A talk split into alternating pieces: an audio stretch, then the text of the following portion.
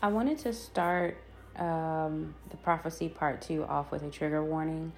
In this episode, I do um, a lot of referencing to pregnancy and uh, giving birth. So if you have any trauma surrounding that, um, you may want to listen with caution or not listen at all and just skip. So I just wanted to say that as a courtesy. Enjoy. It felt like when I was in the car on the way to the hospital to give birth, to give birth to my son. And my mother was sitting behind me and she was like, It's okay. You're doing good. It's okay. You're doing good.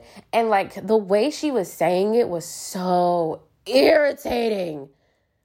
And I was like, Ma. and she was like, hmm. Like she was she was being so sweet. She was like, hmm. And I was like, Can you stop, please? And she was like, Okay. And like, I knew in that moment, but I was a little bit preoccupied. I knew that I had kind of hurt her feelings by doing that. But it was like, bruh, right now is about me and this baby's head. like, that's it. I don't have the capacity. But going back to and and in my book I talk about how you can identify when your ancestor, your spirit team is around you. Those that you knew in life, that team. It's by recognizing and being able to identify similarities and energies. In the way that I am identifying and recognizing the similarity between the energy that I felt when I was giving birth and my mother was sitting behind me. Please note the fact that I was giving birth, literally producing life, the ultimate manifestation that you will ever, right? I am literally doing the most divine manifestation. I'm I'm bringing life into the world. Like that shit is crazy. I'm doing that right now.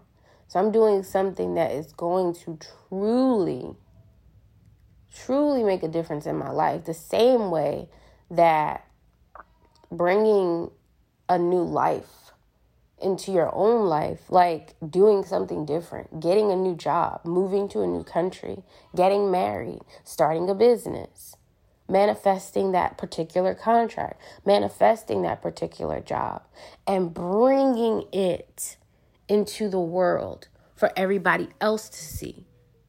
It's one thing to get pregnant with an idea, it's something else to, and let me say, I am pro choice, but it's something different to being pregnant and then going to the abortion clinic.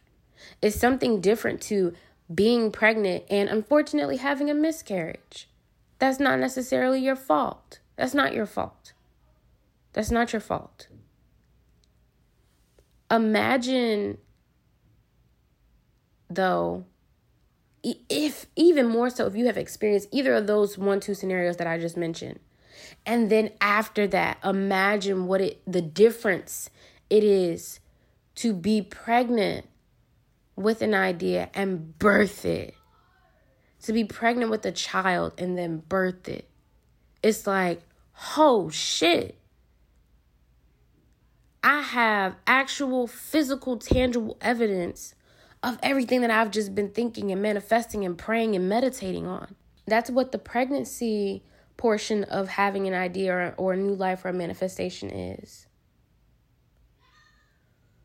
And then the pushing part, that may or may not be the hardest part. But here's the thing that Spirit definitely wants me to get across it's in your nature to do that part.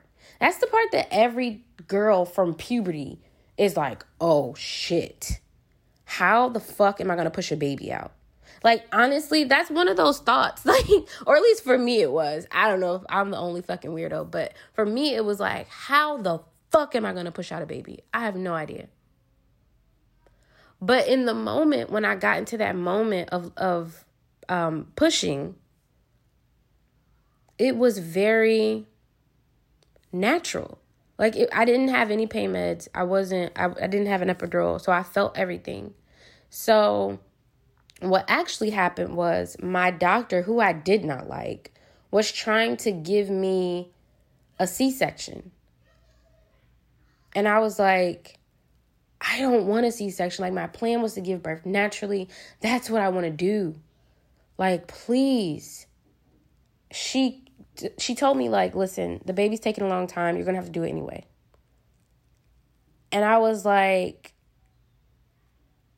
I don't I don't want an epidural. That's what it was. I said I don't want an epidural. So I told her like I don't want an epidural. I'm doing this naturally. So then she's like you're to have to get an epidural anyway because we might have to take you into a C-section. So it's better for you to just get it now. And I was like no. like I was really like no. Like I don't I don't want an epidural, ma'am. Like, I don't know how to explain this to you, but I do not want an epidural. And so maybe about an hour or so, two hours had passed. I have no idea.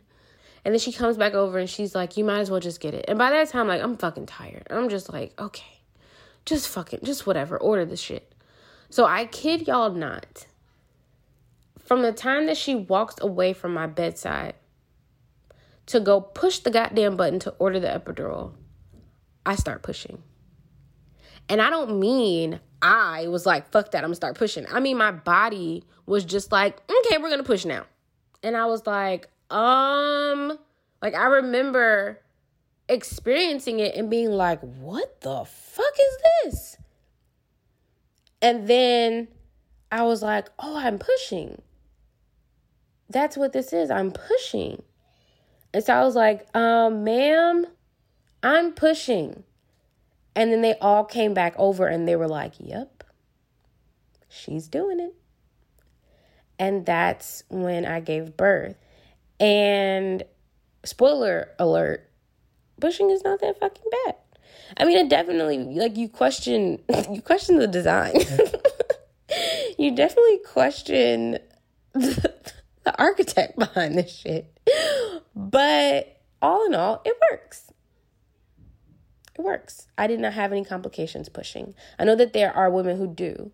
Um, but I was I was blessed enough to experience it um the way it would happen if there was no such thing as hospitals or doctors.